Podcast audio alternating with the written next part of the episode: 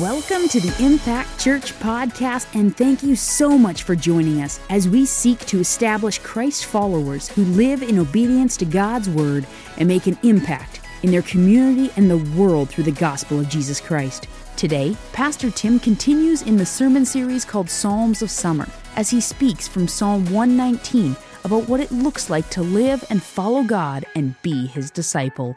Are you ready to make an impact for Christ? The time is now.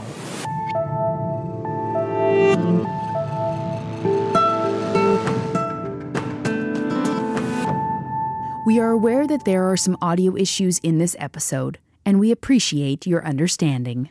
Good to see you this morning. We got the curtain closed. I feel like I'm on a pirate ship and getting ready to walk the plank. it's like it's like uh, I got to watch my step when I walk around. But uh, man, it's great to be here.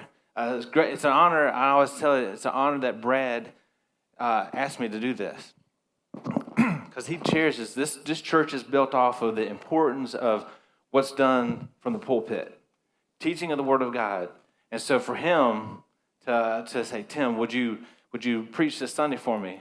To me, it's a great honor, and I take it seriously. And I pray, you know, months and, and weeks and, and to the last days, and, and I don't fast too well. You can tell. I, I try to fast, but I, I don't fast too well. I, I, like food too much. So, but I pray. I do a prayer. I pray. I pray. Um, but uh, I hear some squeaking, some back up behind the speaker. But uh, but yeah. So Brad, you know, he does such a great job, and it is kind of intimidating to to come into this pulpit after Brad so powerful. I, I think of him as like the Tom Brady of the quarterbacks, right? You know, he's our quarterback, and and he leads. He's got the most championships, and he's, you know, I'm the Wildcat. All right, so I'm just gonna get it out there. I'm the Wildcat. But hey, I don't know if you if you watch football, and we are a sports sports thinking kind of church. If you like football, I mean, I'm watching Tom Brady. Okay, he's to throw another touchdown. Man. And all of a sudden they say, oh, they're bringing in the other quarterback. It's going to Wildcat. I'm like, oh, I'm gonna watch this because you know Wildcats. Who can? Who knows what's to happen? You know, you're bringing in a Cam Newton to come in and do some kind of run-in play or trick play. Uh, so guess what? This morning, you didn't get Tom Brady this morning. You got the Wildcat. but you know, every church needs to have a Wildcat, right?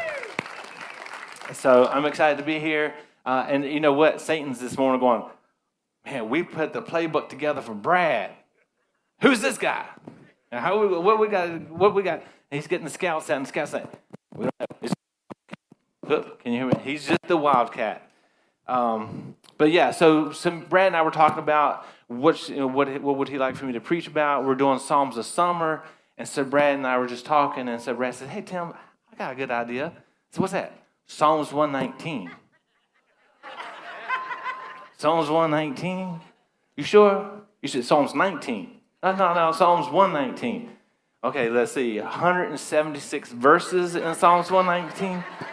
It's like the, the Mount Everest of Psalms 19 of the Bible is the, the largest chapter. Uh, it is longer than some of the books of the Bible. I said, okay, so Psalms 119. That's a that's a big mountain to climb. So, uh, but yeah, so Psalms 119, and obviously I would not uh, do the whole Bible. I, I actually uh, you know, I, I, tell you, I get my Bible app out a lot of times, and and uh, I like to play the Bible while I do things around the house or while I'm driving. A lot of times I'll just play the Bible app. So I did it this week. I tested it. I played Psalms 119, and it took the Bible app 17 minutes and 21 seconds to read the whole chapter. So I will read the whole chapter for you this morning because I know that uh, most of you are probably like,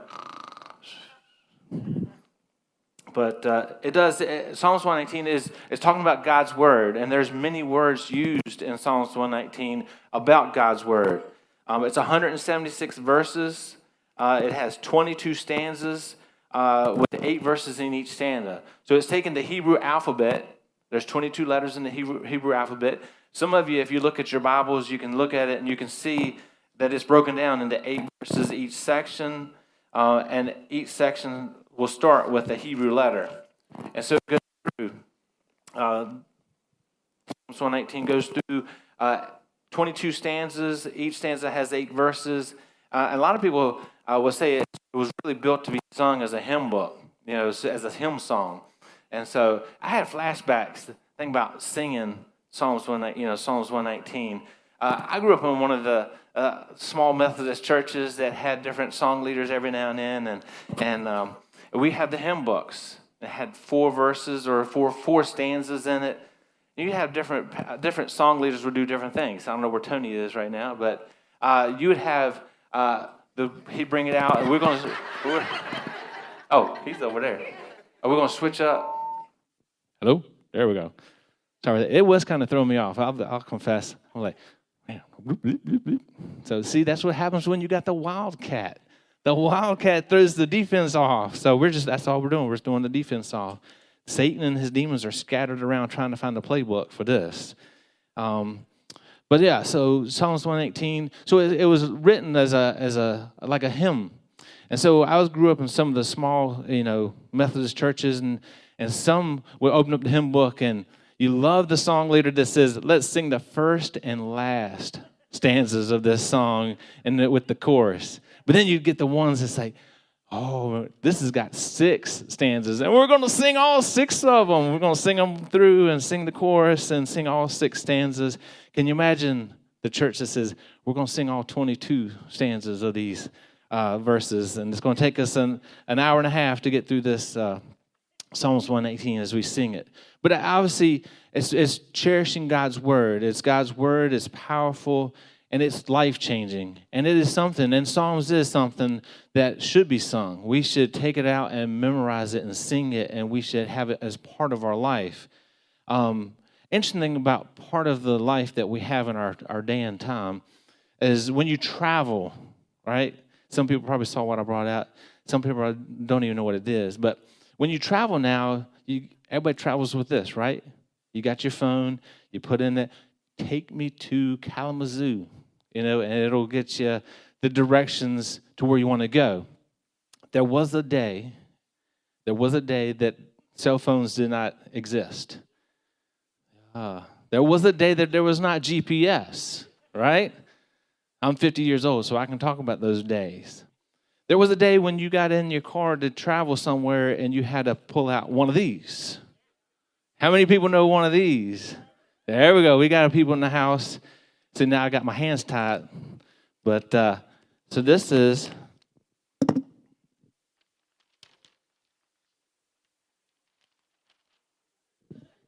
All right, young people, tell me how you're going to travel with this. Yeah, see? You're like, how am I supposed to hold the steering wheel and hold this at the same time? Well, you know, it's, it's called planning ahead. You know, you get your trip planned out, you know where you want to go. But this is a map. For those who don't know what this is, it's a map that helps you get from one place to another. And it actually gives you the details of how to go. I will not take the time to fold that back up. I will get a young person to see if they can fold that back up. Now, for those who have a, like a camper and they like to travel the country, then you can bring out the road atlas right? You got the road atlas. And so you pull it open, you open it up, and you say, oh, wow, yeah. Um, let's see, where we'll go to. Uh, we got lots of places to go. I mean, all across the country. I was actually looking, there's maps of Europe. Now, that's really confusing because I've never been to Europe, but I was just thinking, wow, there's a lot of places in Europe that you could go visit. Um, so, this, and I was thinking as I was going through this, um, I was looking at all right, so if somebody wanted to uh, take a trip, actually, let's flip through, let's open up Saskatchewan.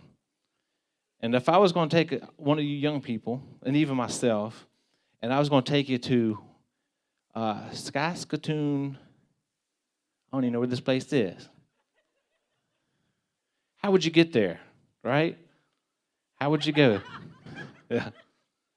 Um, but you got all these different places, all these different roads, all these different destinations. And so when we were before GPS, before phones, we'd have to get out, uh, get out, plan a trip. You know, I remember my dad writing a, a little, like a little grocery list.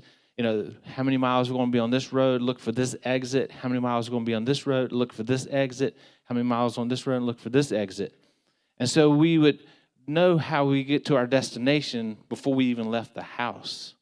you know, and my dad was good and detailed. And so when we, we were driving down the road, we knew what we were looking for. We knew the exit we needed to take in order to get to the, to the turn. Well, imagine not having GPS. How many of us here could find Kalamazoo? Maybe somebody who's been there, somebody who's been there could find it. Um, but I couldn't. But how many people? Imagine not having maps or atlases. Now, think about this. If you don't have maps or atlases that have the, all the roads listed out, and if you're taking a trip to Kalamazoo, how would you get there? Imagine, let's, let's take this a little step further. Imagine if you go down the road and somebody's taking down all the road signs. There's no green signs on the highways. There's no little green signs on each of the roads. Every road is unlabeled. There's nothing. You go down the roads and there's no signs anywhere. How are you going to get anywhere? How are you even going to find a little small town in Montana that you've never been to? Right? But you know, many of us are living lives spiritually without taking time to study the map. We're living our lives without charting our destination and looking into the details. Many of us are living our lives not check, checking with the GPS or the Holy Spirit and asking for God to direct our path. Many of us are just driving down the roads with no signs and no sense of direction. We're just driving spiritually. And then we wonder why life gets confusing and things just turn, turn out right. And that's what it is. God has given us His Word, and His Word is a loving Father writing out on a map the directions that He wants us to go. He's labeled out every sign that we need to look for and every turn that we need to make. And we have destinations we're all going towards. You know, some are vacation destinations, and we can't wait to get there um, because it's going to be fun when we get to that destination, that beach or Disney or where, and we want to get there, right? Oh, you and I remember as a kid, you know, you know, sometimes we write it out, and sometimes these things don't work out. But there's nothing more frustrating than we're going to Disney. As soon as we get there, we get get ride the rides, and suddenly you make a wrong turn, and you get lost. Has anybody made a wrong turn and gotten lost? I have. All of a sudden, it takes you an hour to get there, and all you're thinking about, I've lost an hour of ride time at Disney because I got lost. It happens. And so uh, life gets confused. But God has given us, in His Word, He's given us the, the details of the roads and the destinations. But there's some destinations that are way more important than Disney and way more important than vacation. As a matter of fact, I'm glad I get the Holy Spirit. Thank you. The Holy Spirit just reminded me and see, I'm preaching this not by myself. I got the Holy Spirit to kind of help guide me. We've been walking and talking, and that's normally why I, what I share when I preach is just how the Holy Spirit and I we read the Word and we walk together through life. And I encourage you to do this: read the Word, walk through life daily with the Word in your hand and in your mind. But vacation, when I thought of vacation, I thought of my my anniversary is tomorrow with my wife. Is my wife in here? She might not be in here. She may be working somewhere. 24 years. So tomorrow is my anniversary with my wife, and we're headed on a vacation after we leave here today. So kids have already gone ahead with uh, their grandmother. But I want to wish my wife a happy anniversary. 24 years. It's amazing. Uh, God does some great things in my life. He's given me the map, and I study His Word. But man, when He gave me a, a, a partner, a companion that was fit for me, which He does in Genesis chapter 2, He uh, in Genesis, he, he saw Adam, it was chapter 2, saw Adam, and it was not good that Adam was alone. And I'm glad that he looked at me and said, Tim, I look at you and I, you, you, you need some help. it's not good for you to be alone. So I, so I celebrate, and I celebrate anniversary, I celebrate God looking at me and having mercy on me and bringing me the right wife, the perfect wife. Uh, she doesn't have the same testimony that I have. Uh, I, sometimes I'm not the perfect husband. I, I, struggle, but she has grace, and and we do. We life is not easy, right? Life's hard. Let's just be honest. It's challenging.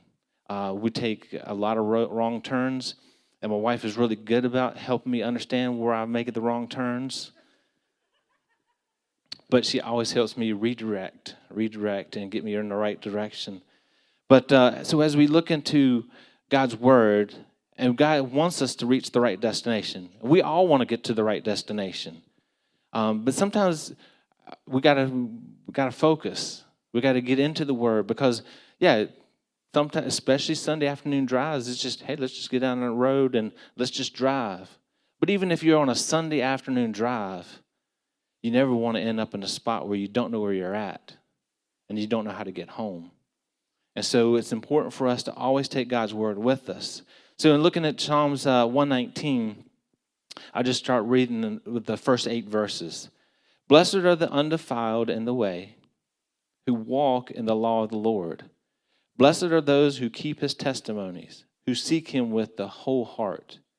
They also do no iniquity, they walk in his ways. You have commanded us to keep your precepts diligently. Oh, that my ways were directed to keep your statutes. Then I would not be ashamed when I look into all your commandments. I will praise you with an upright with uprightness of heart when I learn your righteous judgments. I will keep your statutes. Oh, do not forsake me utterly. So I'm just going to start with the first eight verses because uh, I really just, uh, as I, I was reading through this and as I was meditating and as I was thinking, um, that first verse, blessed are the undefiled in the way. So blessed is happy are those, happy are those who are undefiled in the way. I love Psalms 1 is one of my favorite chapters. You also see in that Psalms, uh, blessed is the man who walketh not in the counsel of the ungodly, but who delights in the word of God and meditates on it. He's like a tree that's planted by the rivers water. Psalms 1 is beautiful. Blessed. And God wants to bless us. God wants to uh, fill our lives with joy and excitement, and, and He wants our destination to be an exciting destination. But I was just thinking about that word undefiled. Now, some of your versions um, may say blameless. So blameless is good. But I, I, was just thinking about the undefiled. Undefiled is like uh, just untainted, nothing mixed in with it. And it got me thinking about um, another word that's similar to that uh, in Exodus chapter 12, talking about unleavened. Uh, Exodus chapter 12, we see for our, this is God instituted the Passover.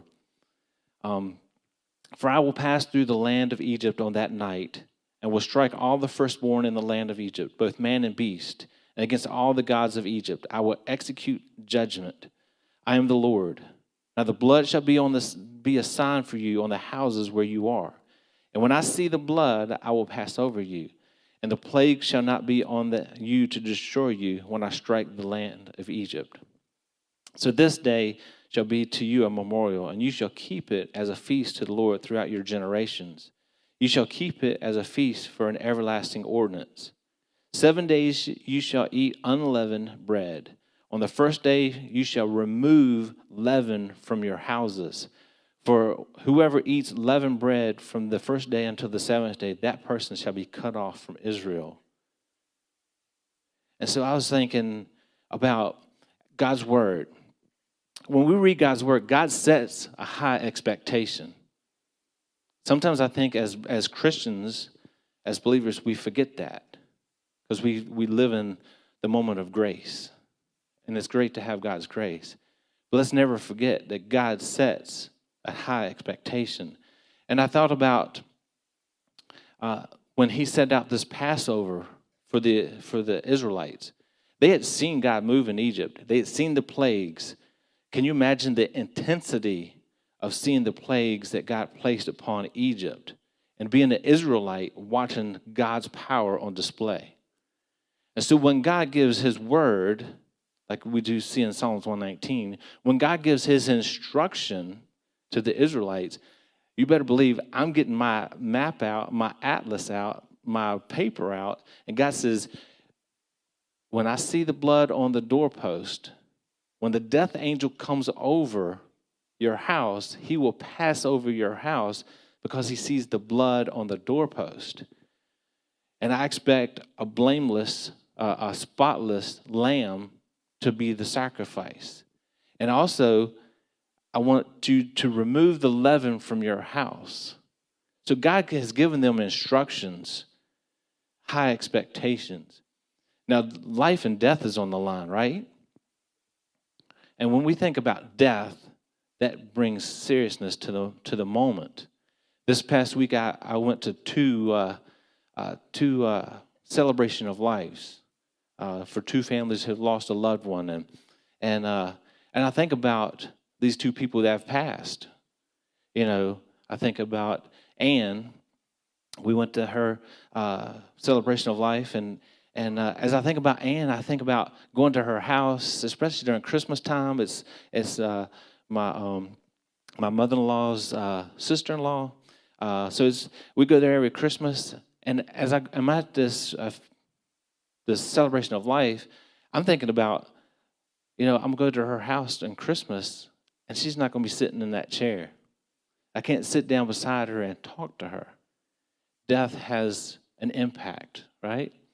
And then Kevin, I've, Kevin is passed, and Kevin I enjoyed talking to. We talked a lot about different things and and about struggles and about life, and I really enjoyed talking with him. And now I know I can't go and visit, can't go talk and have that conversation. So death has a way of making things real, right?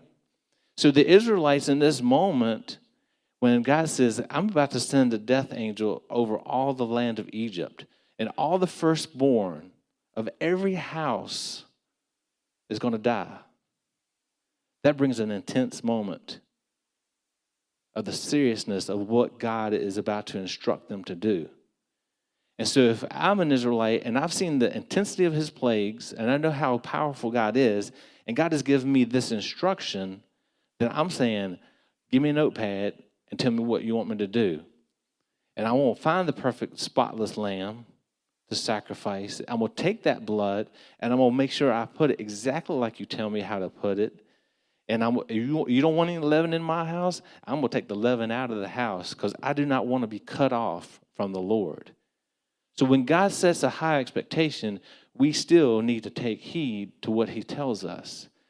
And so as they came through, I, I can imagine what the intense moment was when the Egyptians start wailing and weeping and crying because of the firstborn that have been, uh, been killed because of God's judgment. An intense moment. So we, we know God has set expectations. And as humans, we know that it's important to listen. But there are some times that we really need to be reminded that God has set high expectations and we need to, to, to be focused in on what He is telling us. Um, I was just thinking about how we get into these moments where it, it's okay, you know, it's it's just okay. And I, and I saw these AT and T commercials. You may be able to remember when just okay is not okay or okay is just not okay. But anyway, it's it's the same when the guy's getting ready to go back into surgery, and uh, he asks the nurse, "Hey, have you dealt with this doctor before?" And she says, "Oh yeah, he's okay." And the guy's looking; he's getting ready to go into surgery, and and he's like, "What? He's just okay? That's not okay." You know, and all of a sudden the doctor's coming in. He said, "Hey, I got reinstated." Well, actually, not really, but hopefully by the end of the day, I'll be reinstated. Um, you know, we have we have our high expectations, right? When when we're getting ready to go into surgery, we expect a lot from our doctor. We want him to know what he's doing. We want him to know the difference between a kidney and a heart when he starts operating on our heart. You know, and then as parents in this room, when it's our child that's being operated on, we are doing a full FBI investigation on the doctor to make sure he knows what he's doing, he knows what, how to do this surgery, and that he's done these things before. So we have high expectations when it's a priority in our life, right? So that's what I want to make sure we see that that when God speaks his word, when he gives his instruction, when he tells us the decrees, that we don't just live in a time where we feel like it's grace. I'm living in grace. I know I sin. I, I, I sin all the time, but God's grace is great. And he'll forgive me. He'll just keep forgiving me. I know he will forgive me. You know. But if you're a child of God and you've been covered by the blood of Jesus Christ, then you should know God's word is precious. And yeah, I fail, but I still need to listen and follow with my whole heart after God. How serious is God? I thought about this uh, uh, when I ever think about the seriousness of God and how we sometimes we play around with sin and we think it's okay, uh, God will forgive, it'll be all right. Achan thought that too, right? Achan, when they went into the land of Israel, Joshua was leading the armies, and Joshua gave instructions to Israel, the army. We're going to go into Jericho, and the instructions and details is we go in, we don't touch anything. We don't take any spoils, don't touch anything, leave it all for God. The whole Jericho is for God, and we'll go in, we'll conquer with God's power, we'll be victorious. We're going to save Rahab and her family. We're going to take them out because they sought after God and they're going to be saved, and we're going to take them out. But everything else is for destruction. Not even a piece of cloth. Don't, touch, don't take anything. Well, Achan didn't listen to that instruction. What it's a piece of gold, it's a cloth. What, what's the big deal? Look at this big old huge city. Who's going to know? Who's going to know? God's going to know.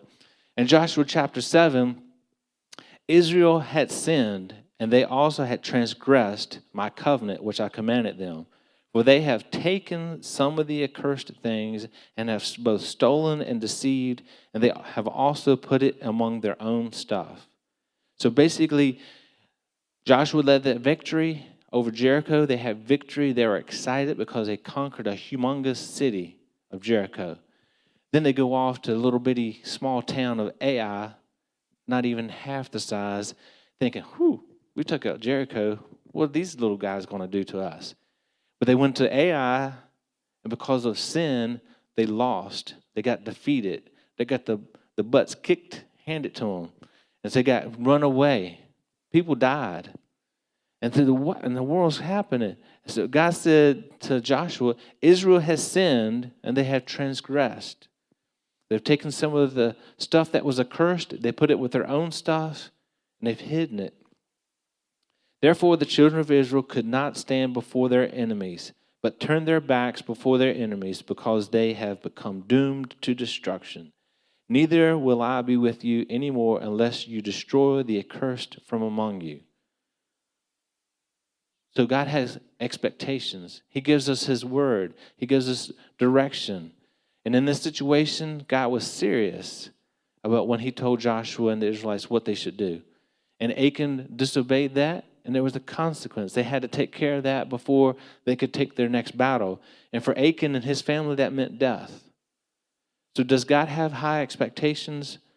Yes, God has high expectations for us. Now, how many of us in this room feel like we're undefiled or blameless? None would in this room would ever say we're sinless, but we are not anywhere close to being undefiled. As we look at blessed are the undefiled in the way. Matter of fact, Romans tells us exactly what we are. What then? Are we better than they? Not at all. For we have previously charged both Jews and Greeks that they are all under sin. As it is written, guys, this is all of us in this room. There is none righteous, no, not one. There is none who understands. There is none who seeks after God. They have all turned aside. They have together become unprofitable. There is none who does good, no, not one. Their throat is an open tomb with tongues that have practiced deceit. The poison of asp is under their lips, whose mouth is full of cursing and bitterness. Their feet are swift to shed blood. Destruction and misery are in their ways. The way of peace they have not known. There is no fear of God before their eyes. Now we know that whatever the law says, this kind of gets back into the law. It says to those who are under the law that every mouth may be stopped and all the world may become guilty before God. Therefore, by the deeds of the law, no flesh will be justified in his sight. For by the law is the knowledge of sin. So, what happens when we take the perfect law and the high expectation of God and bring it to a sinful man that are none righteous, no, not one. One thing, it should humble us. The law was never intended to save us, but it was intended to show us where we are at. So if you get this map out and you want to say, Where am I at? The law was supposed to be like the map and says, There's where I'm at. I'm a sinner in need of a Savior. The law was intended to reveal to us sin, sin in our life. You know, it says in Scripture, there was no sin before there was law. Well, there was no understanding of sin before there was law. Because in Psalms 51, we see David, uh, uh, David says, When I was born, I was born a sinner from the day I was conceived. So the law is the revealer of where we're at. So as we look at the map and we see where we're at, we should be humbled in the presence of a mighty God, a powerful God. And we should be in awe of his word and the expectations that he's set up. And we should be humbled to realize who are we? That he, Romans 5 8, should send his one and only Son to come and die on a cross while we were still sinners, lost, confused, who knows where. We couldn't even find ourselves on a map, but Christ came after us. And so as we go through, I got a couple myths that I want to address, a couple dangers, and then I will get to into the life of Nicodemus at the end. Um, and I promise not to keep us much past two o'clock. All right? no. Um, but as we look at the law and as we think about the, the law, there are some myths that I want to make sure we address. And one is people who read the word, they say, if I follow the rules, we will have smooth roads. So there's some, I, I know some people who, I mean, love Jesus Christ, they love the Word of God, and they say, hey, as long as I follow the rules, I will have smooth roads. Well, let's ask Joseph about that. If we look at the life of Joseph, then we see that his brothers hated him. They sold him into slavery. He was falsely accused by Potiphar's wife and sent to jail. Forgotten in jail, yet stayed faithful. And finally, he was called before Pharaoh and placed where God had planned for him to be to save his family. So we look at that myth, and sometimes we, blessed are those who are undefiled in the way, who walk in the law of the Lord. Blessed are those who keep his testimonies, who seek him with the whole heart. And I'm, I'm, I'm right there with you. I want to be blessed by God. But I think it's a myth for us to think as believers that being blessed by God is saying, all right, God, I'm going to study this word intently. Going to know what it says. And if I study it, He promised to bless me. Happy are those who are undefiled. Happy are those who keep His testimonies, who seek Him with their whole heart. I'm right there with you. I want to be blessed. But we need to understand what does it mean to be blessed? And myth number one is blessed does not mean that you will have a smooth road in life. God may have a different destination for you. And we I want us to understand that the road that we have in front of us, if we're following God, is the road that God wants us to be on. And He knows the destination He wants to be at. And that road will not be smooth. And it's okay. It's okay for us to live a life where we have to go through trials and tribulations. Just looking at Joseph's life, if we looked at the beginning of it without seeing the end of it, we'd say, well, Joseph wasn't blessed at all. Yeah, I mean, he he had dreams. God was speaking to him. He was excited about following God. Yet his own brothers hated him, wanted to kill him. And he kept doing the right thing, right? Joseph kept doing the right thing. As you read the story, Joseph kept doing the right thing. And yet every time he kept doing the right thing, he seemed like he had a, a negative consequence. I mean, Potiphar's wife, all the men in the room, you're working for Potiphar. You're doing a great job. Potiphar has a gorgeous supermodel wife, like Tom Brady, supermodel wife. And she keeps coming and saying, Man, you're pretty handsome, Joseph. You, you look strong. Man. You know, and kept complimenting you. Us guys were like, Ooh, she, she thinks I'm, you know, I'm strong or whatever. You know, it feeds into the ego. And he said, No, no, no. Pharaoh has trusted me, Potiphar has trusted me with his whole house, everything. You keep your distance over there, I'm over here. He keeps making the right choices. And yet one day she traps him. She takes his coat as he runs. Now, this guys, this is the way we should live our life. When Satan comes in with temptation, especially any kind of sexual temptation, we should run. And Potiphar, I mean, uh, Joseph did that. Joseph did what he knew he was supposed to do. Temptation came, the enemy came to trap him, and he just ran. He ran out the door. She grabbed his coat as he, he was running out the door, but he stayed pure. He did what God told him to do. And yet, she said, Potiphar, this, this Israelite slave that you brought into our house, look what he's done to me. He attacked me.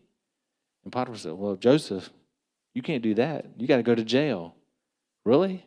He was doing what he was supposed to do. He was living right, and he made the right decision at the right time to flee the temptation. He didn't indulge in the temptation. He was a man. He fled the temptation, and what does that get him? Jail time. So we see that as we go through Joseph's life, he stayed faithful, God stayed with him. So does we get into Job in a minute here. Just because life is hard does not mean that God is not with you. Life can be hard, and God can be saying, I'm right here with you. Let's walk this together and let's take this journey because there's a destination that I need you to be at. And that's what life of Joseph tells us. God had a plan, and I'm sure Joseph one day when he got to heaven says, Really, God? That was that was the blessed direction to get me to the destination. You couldn't have picked a different route that get me to to Pharaoh's uh, palace and to be right next to Pharaoh to take care of the family. You, you, there was no other routes. You know, God, you couldn't. God's like, look, your route is encouragement to a lot of people who follow after you. Um, so Joseph took the route that God took him on he got to the destination. God wanted him at Pharaoh's palace. He wanted him to be in charge of the food, and he wanted him to save his brothers, his dad, and the nation of Israel. And they all came down and they got the food. And Joseph's heart, Genesis chapter 50, then his brothers also went down. This is as they come to come down to realize who he is. Uh, Joseph's brothers also went and fell down before his face, and they said, Behold, we are your servants. Joseph said to them, Do not be afraid, for am I in the place of God? But as for you, you meant evil against me, but God meant it for good, in order to bring it about as it is this day, to save many people alive. Now, therefore, do not be afraid. I will provide for you and your little ones. And, be, and he comforted them and spoke kindly to them. So Joseph got it right. He figured it out. And that's one thing I want to make sure we all in this room get it that, you know what? God has destinations for us. And it's not always going to be a smooth road. And if it's rough, if it's rocky, if we get falsely accused, if we get put in jail, if we lose everything, it's okay. If we got God, we got everything that we need. So that leads my, to my second myth that I want to say is if if I, blessed are those who are undefiled in the way, who walk in the law of the Lord. Second myth is if I follow God's rules, his laws, his decrees, I will be protected by God from the enemy's attack. I will have God's protection, and the enemy can't touch me.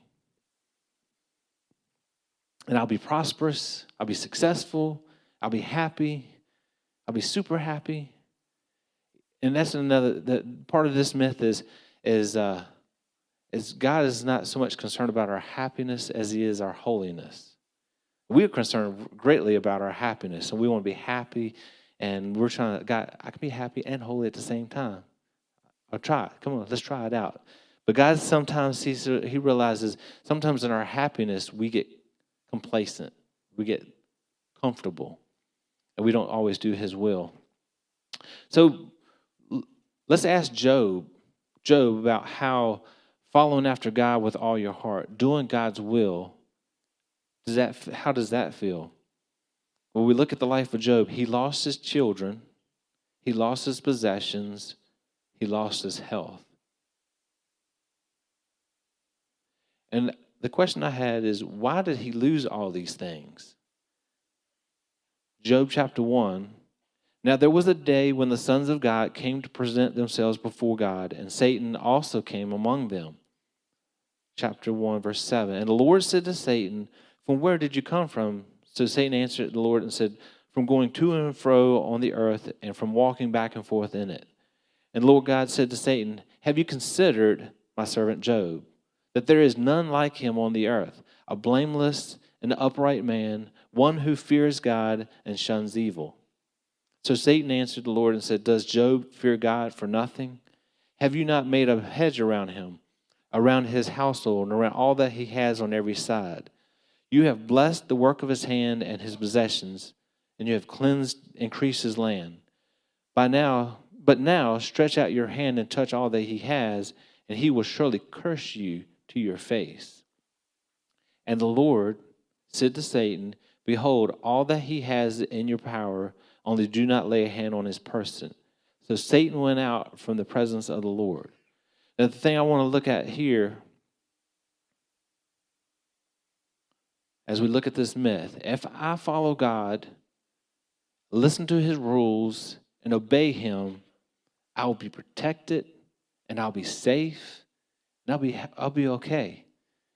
But look at this, this one verse to just meditate on this. Verse 8 Then the Lord said to Satan, so guess what? Lord brought this conversation up. He initiated this. Have you considered my servant Job, that there is none like him on the earth, a blameless and upright man, one who fears God and shuns evil? So even God testifies to the fact that Job is blameless He's upright and he fears God. And many of us in this room, and I'd be included, that if I'm blameless, if I'm upright, and I fear God, and God knows these things, that God's going to put a hedge around me and I'll be okay. But we see in this situation that God reveals to us that there are great plans that God has for all of us in this room. And some of those plans are going to be difficult, they're going to be hard. I can't imagine anything more difficult than what Job had to face. Losing of children, to me, that was that's where I'd be done. To lose children, to lose possessions, to lose health. These are things that are monuments in our life. That if these things are going in the wrong direction and we're hurting and aching and, and painful, man, what's happened? I was doing right. So the myth is is just because you lose things, just because you're on a, a road that's challenging, difficult, and you, you lose a child, you lose possessions, you lose your health, you get that diagnosis, that does not mean that God has forsaken you. It may mean that God is looking down and he's telling Satan, Have you considered my servant? And yes, I know they are faithful and they're going to serve me. And Satan, you have limited ability to touch their life, but you can touch their life. You can touch their children, their wealth, their health. What if God chooses to do that in your life? Are you able to trust God? Trust God that, okay, He sees that I'm fearful of Him, I'm upright, and I'm blameless, and that He's got a plan He's trying to reveal something.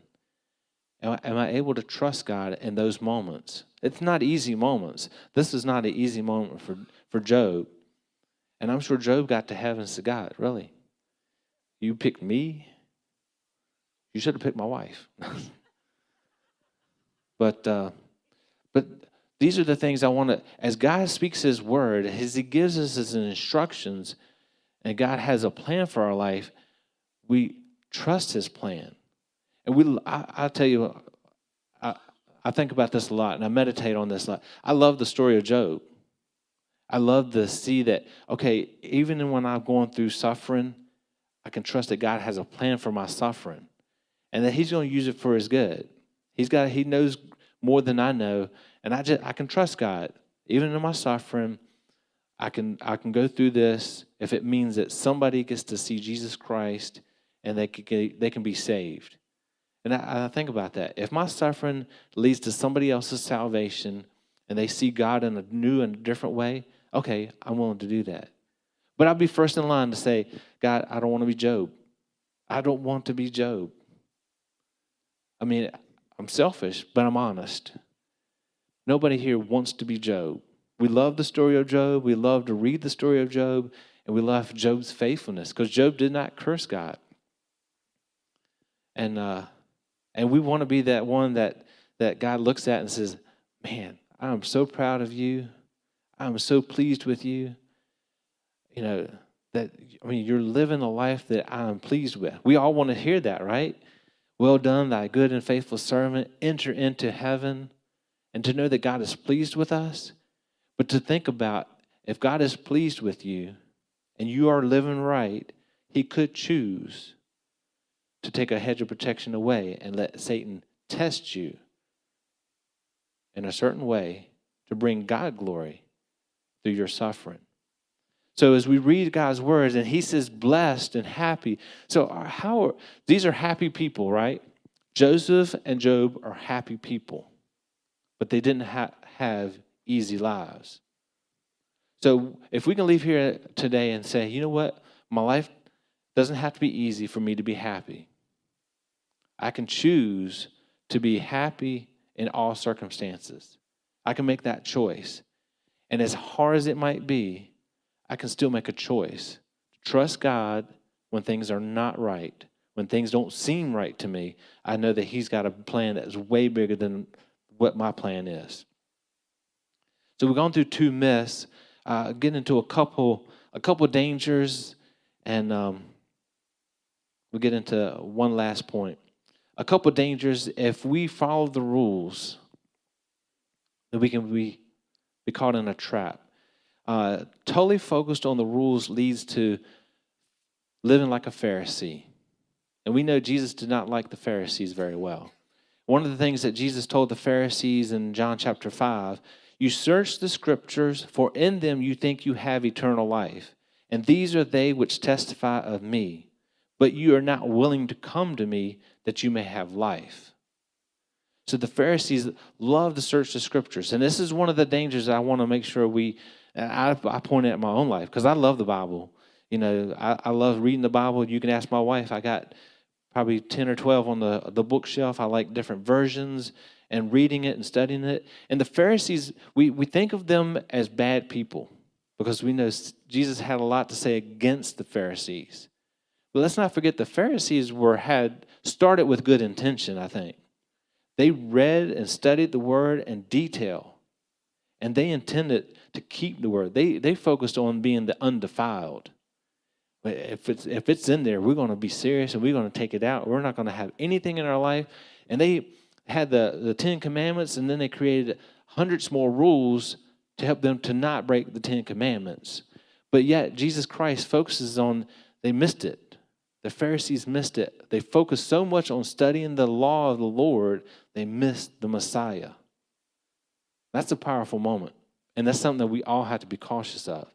We can be so focused on studying the Word of God and what God says that when Jesus is coming face to face with us, we miss the Messiah. And that's what happened to the Pharisees. Listen, I like that verse. You search the scriptures, for in them you think you have eternal life. And these are they which testify of me. This is Jesus talking. But you are not willing to come to me that you may have life. The Pharisees were looking for a Messiah. They knew every detail about what the Messiah should look like. But when Jesus showed up, they didn't want to have anything to do with him. The biggest point, and I won't go into details, I can we can get into another sermon, they didn't want to give up control. How many in this room we know what the Bible says, but we just I don't want to give up control of my life. And sometimes that's where God gets us. We have to give up control and surrender to God. And the Pharisees were comfortable. They knew the rules. They studied this atlas. They, they didn't even need to bring the map out because they, in their minds, they knew every road and where every road took it. They knew every destination, and they knew how many, how many miles it would take to get to every city. They knew it in detail. But, but got, they got so comfortable in the rules that they didn't want to surrender life to the Messiah. So we look at uh, another uh, point where Jesus was confronting the Pharisees about this.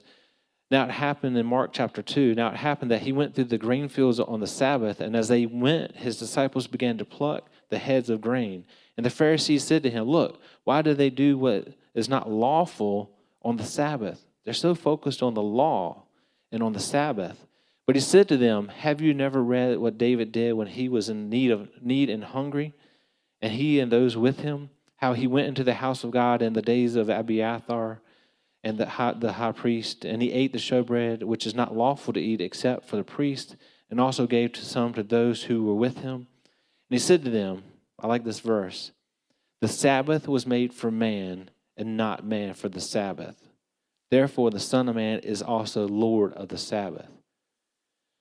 So the Pharisees studied the rules so much that they put the law ahead of the person. And I like what Jesus tries to they, they he tries to get things back in order. The Sabbath was made for man and not man for the Sabbath. In a sense, the Pharisees made the law their own God and not God himself. So another danger, totally focused on the rules leads to misplaced judgment. Uh, looking back at Job's life, Eliphaz confronts Job and says, Job, you're reaping what you have sown. Again, if we get so focused on the rules, we can get caught up in looking at the rules and not looking at the person. We can have misplaced judgment. Job chapter 4, remember now, this is Eliphaz, Eliphaz remember now, whoever perished, whoever perished being innocent, or where were the upright ever cut off? Even as I have seen, those who plow iniquity and sow trouble reap the same. By the blast of God they perish, and they and by the breath of his anger they are consumed. So they they got caught up in uh, Eliphaz, Job's friend, said, Job, you're going through such a hard time. You had to have sinned. You had to have sinned. They got caught up in the danger of looking at the rules, looking at the law, and saying, you know what? There's the law of sowing and reaping. And Job, what you're reaping, you had to have sown something in your past.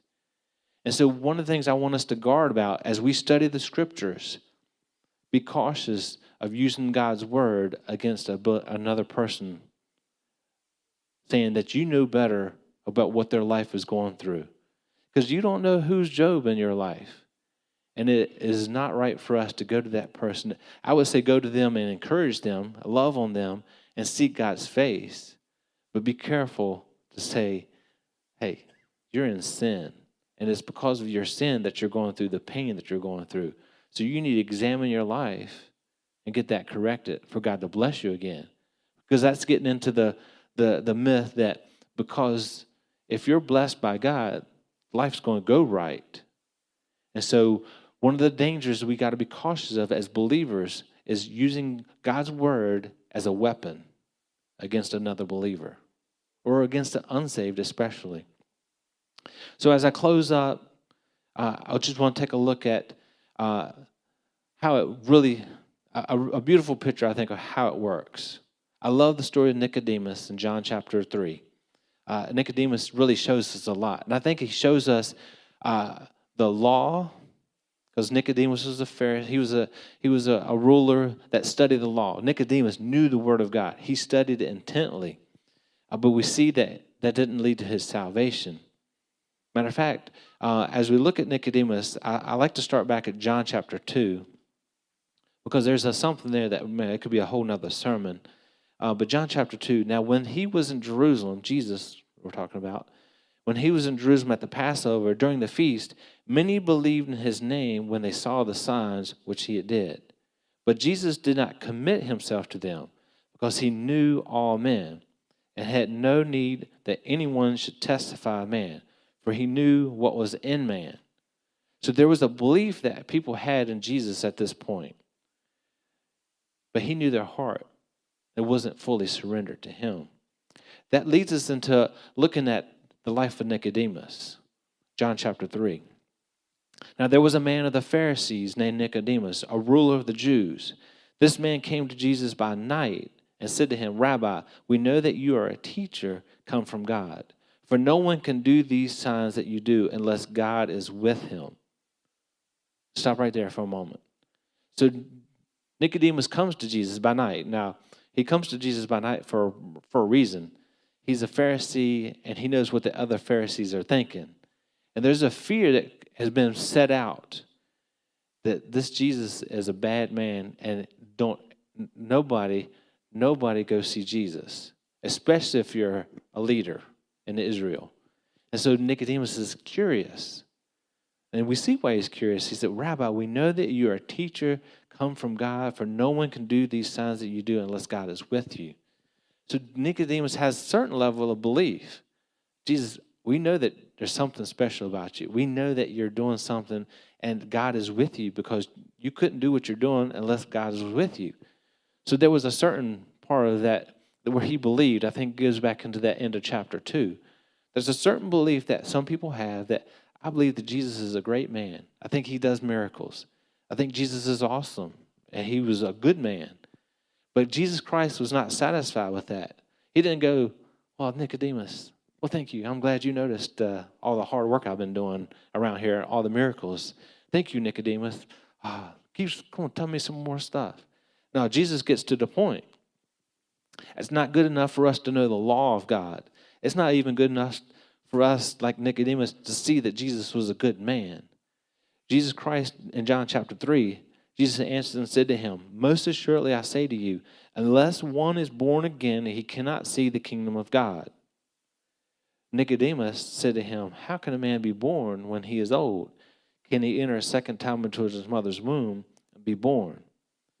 So Jesus is trying to take him into the plan of salvation. He's trying to say, hey, it's not enough that you know that I'm from God and that I'm doing miracles in the power of God. You need to know who I really am, and you need to surrender to a new birth. So Jesus answered, and, and you can see in verse 4, Nicodemus is kind of confused about this. He's still trying to figure it out. But uh, Verse 5 Jesus answered, Most assuredly I say to you, unless one is born of water and the Spirit, he cannot enter the kingdom of God. That which is born of the flesh is flesh, that which is born of the Spirit is spirit. Do not marvel that I said to you, You must be born again. This is a beautiful, beautiful conversation that Jesus has that we all need to have with Jesus. We study the Word, we study it, we know God's law, we know God, ha- God has great expectations and sometimes we realize, man, we're pretty good. We're pretty good because we can do a lot of these things that God has told us to do. We need to have that point. We all have to come face to face with Jesus Christ. And Jesus Christ is going to look in our eyes and say, you know what? You think you know. You think you are okay. But let me tell you what it takes to enter into the kingdom of heaven. You must be born again. You must take the things that you know through God's word. And He set up that He is a holy God that expects a lot. But you need to realize that your current man is a sinful man, none righteous, no, not one. That as hard as you would try, Nicodemus, and as he talks to Nicodemus, as he talks to us, as hard as you try, Nicodemus, to get it all right and to see that things are happening, you gotta you gotta die. The old man has to die. That's why I love our baptisms. The old man has to die, go under the water, and be dead with Christ, because Christ's death is the, the blood that was shed to pay for our sin. And you have to come up out of the water as a wholly different person and walk in newness of life. So the, the law was never intended to give us salvation. It was point us into the direction of a Savior that would. The law was to show us how wretched we are, how sinful we are. And once we got to that point where we realized how sinful we are, then we had a Savior who came after us, like Nicodemus. And he speaks to every one of you in this room and says, Yeah, unless you are born again, you cannot enter into the kingdom of God. And so, the beautiful part about Nicodemus, as we look through his life, is if you go through uh, John chapter 7, we see the same Nicodemus John chapter 7. Therefore, many from the crowd, when they heard this saying, said, Truly, this is the prophet. Others said, This is the Christ. But some said, Will the Christ come out of Galilee? Has not the scripture said that the Christ comes from the seed of David and from the town of Bethlehem, where David was? So there was a division among the people because of him. Now some of them went to take him, but no one laid hands on him. Then the officers came to the chief priests and the Pharisees, who said to them, Why have you not brought him? The officers answered, No man ever spoke like this man. And the Pharisees answered and said, Are you also deceived? Have any of the rulers of the, or the Pharisees believed in him? But this crowd does not know what the law, but this crowd that does not know the law is accursed. Now, this is Nicodemus. Nicodemus is taking a stand. Well, who can come to Nicodemus, who came to Jesus by night, being one of them, said to them, Does our law judge a man before it hears him? and knows what he is doing. Then they answered and said to him, Are you also from Galilee? Search and look, for no prophet has given has arisen from Galilee. What I love about this is Nicodemus is in front of all of them. He says, Does our law judge a man before it hears him? Now here's what I, I believe Nicodemus is at. He sees all the Pharisees and all the division. And Nicodemus is like, if they can see Jesus face to face, like I saw Jesus face to face, they can be changed, they can be saved. And so he's, he's telling all of them, all the Pharisees, hey, does our law judge unless it hears him personally? So Nicodemus is taking a stand and trying to get them to uh, listen to Jesus so they can hear and be saved. And then the John chapter 19, uh, we're looking at Nicodemus in the end here. After this, this is after Jesus is crucified. After this, Joseph of Arimathea, being a disciple of Jesus, but secretly for fear of the Jews, asked Pilate that he might take away the body of Jesus. And Pilate gave him permission. So he came and took the body of Jesus. And Nicodemus, this is the Nicodemus who at first came to Jesus by night, also came, bringing a mixture of myrrh and aloes, about a hundred pounds. Then they took the body of Jesus and bound it in strips of linen with the spices, as the custom of the Jews is to bury. Now, in the place where he was crucified, there was a garden, and in the garden a new tomb in which no one had yet been laid. So there they laid Jesus because of the Jews' preparation day, for the tomb was nearby. To me, this is a beautiful picture of a man who studied the Word of God and knew the Word of God, yet he missed it until he came face to face with Jesus Christ. And when he came face to face with Jesus Christ, he realized that the law was to only to show him that he was a man that was in need of a Savior. And there he was. And he needed to be born again. So, all of us here, cherish the Word of God. Seek the Word of God with all your heart. Search the Scriptures. But don't search the Scriptures without first taking Jesus Christ as your Savior, because then you will find yourself in a trap. Let's pray. Dear God, we love you so much. We praise you for all that you're doing in our life. God, we thank you for your word that tells us so much about where you want us to be and how you want us to live. And Father, more importantly, we thank you for the word of God that it points us to Jesus Christ and that Jesus Christ, the Messiah, came to keep your holiness because you did not uh, you did not alter the word so that we could get to heaven Jesus Christ paid the complete debt to satisfy your holiness and to save us, your children. So we thank you so much for your plan and for how your plan saves us. We love you, God. In Jesus' name we pray. Amen. Everybody, if you close your eyes, let's all stand to our feet. Now's the time, if you're in this room, and, and this is something where uh, so many people who grew up in this area, right? Grow up in Christian schools, grow up in a Christian university, um, know the Word of God could be like a Nicodemus.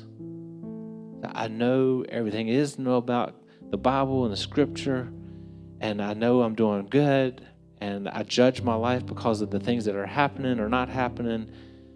Well, today I want you to, as you have your eyes closed and your heads bowed, and as you think through your life, my urgent prayer for you is that don't be like a Nicodemus that's captured by the law and trying to figure things out by the rules of God, but be the Nicodemus that comes to Jesus Christ, even at night, in the quietness right now in your heart and your mind. Be the Nicodemus that comes to Jesus and say, hey, you know what?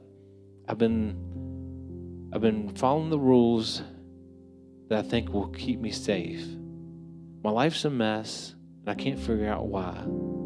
But maybe it's because I need to come to Jesus Christ face to face and realize that the rules were intended to reveal to me my need for a Savior.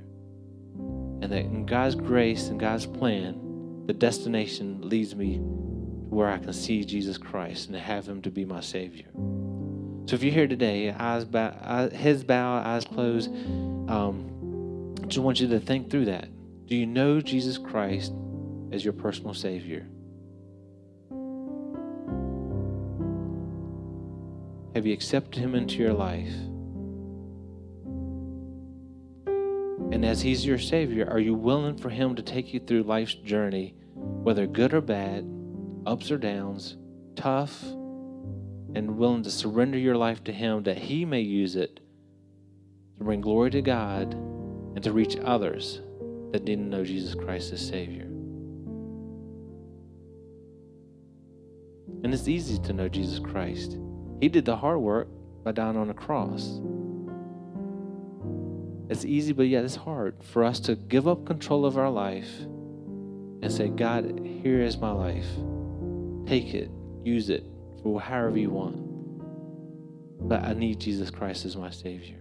And Jesus Christ, before we even knew we were sinners, while we were sinners, he came and He died on a cross to give us hope. Dear God, I just pray over the people here right now that you would just uh, help them to see you, hear your voice, and follow after you. Father, if there's someone here today that just is struggling uh, with the direction that they're going, first of all, let them know that Jesus Christ is their Savior. And if not, they can call out he can be their Savior. And those who know Jesus Christ as Savior and are going through a tough time, a challenge, let them trust you as they walk through that, that path. We love you, God. In Jesus' name we pray. Amen. Impact. Can we give Jesus a big round of applause for his word? And man, just uh, thank you, Tim, for a man, just a, a great reminder, a great start into Psalms 119. We'll be going deeper into Psalms 119 next week. Week after that it'll be Psalms 19, and then the week after that, Psalms 23. So that's what's ahead. So let's take this message, let's meditate on it, let's prepare to make an impact for Christ this week. And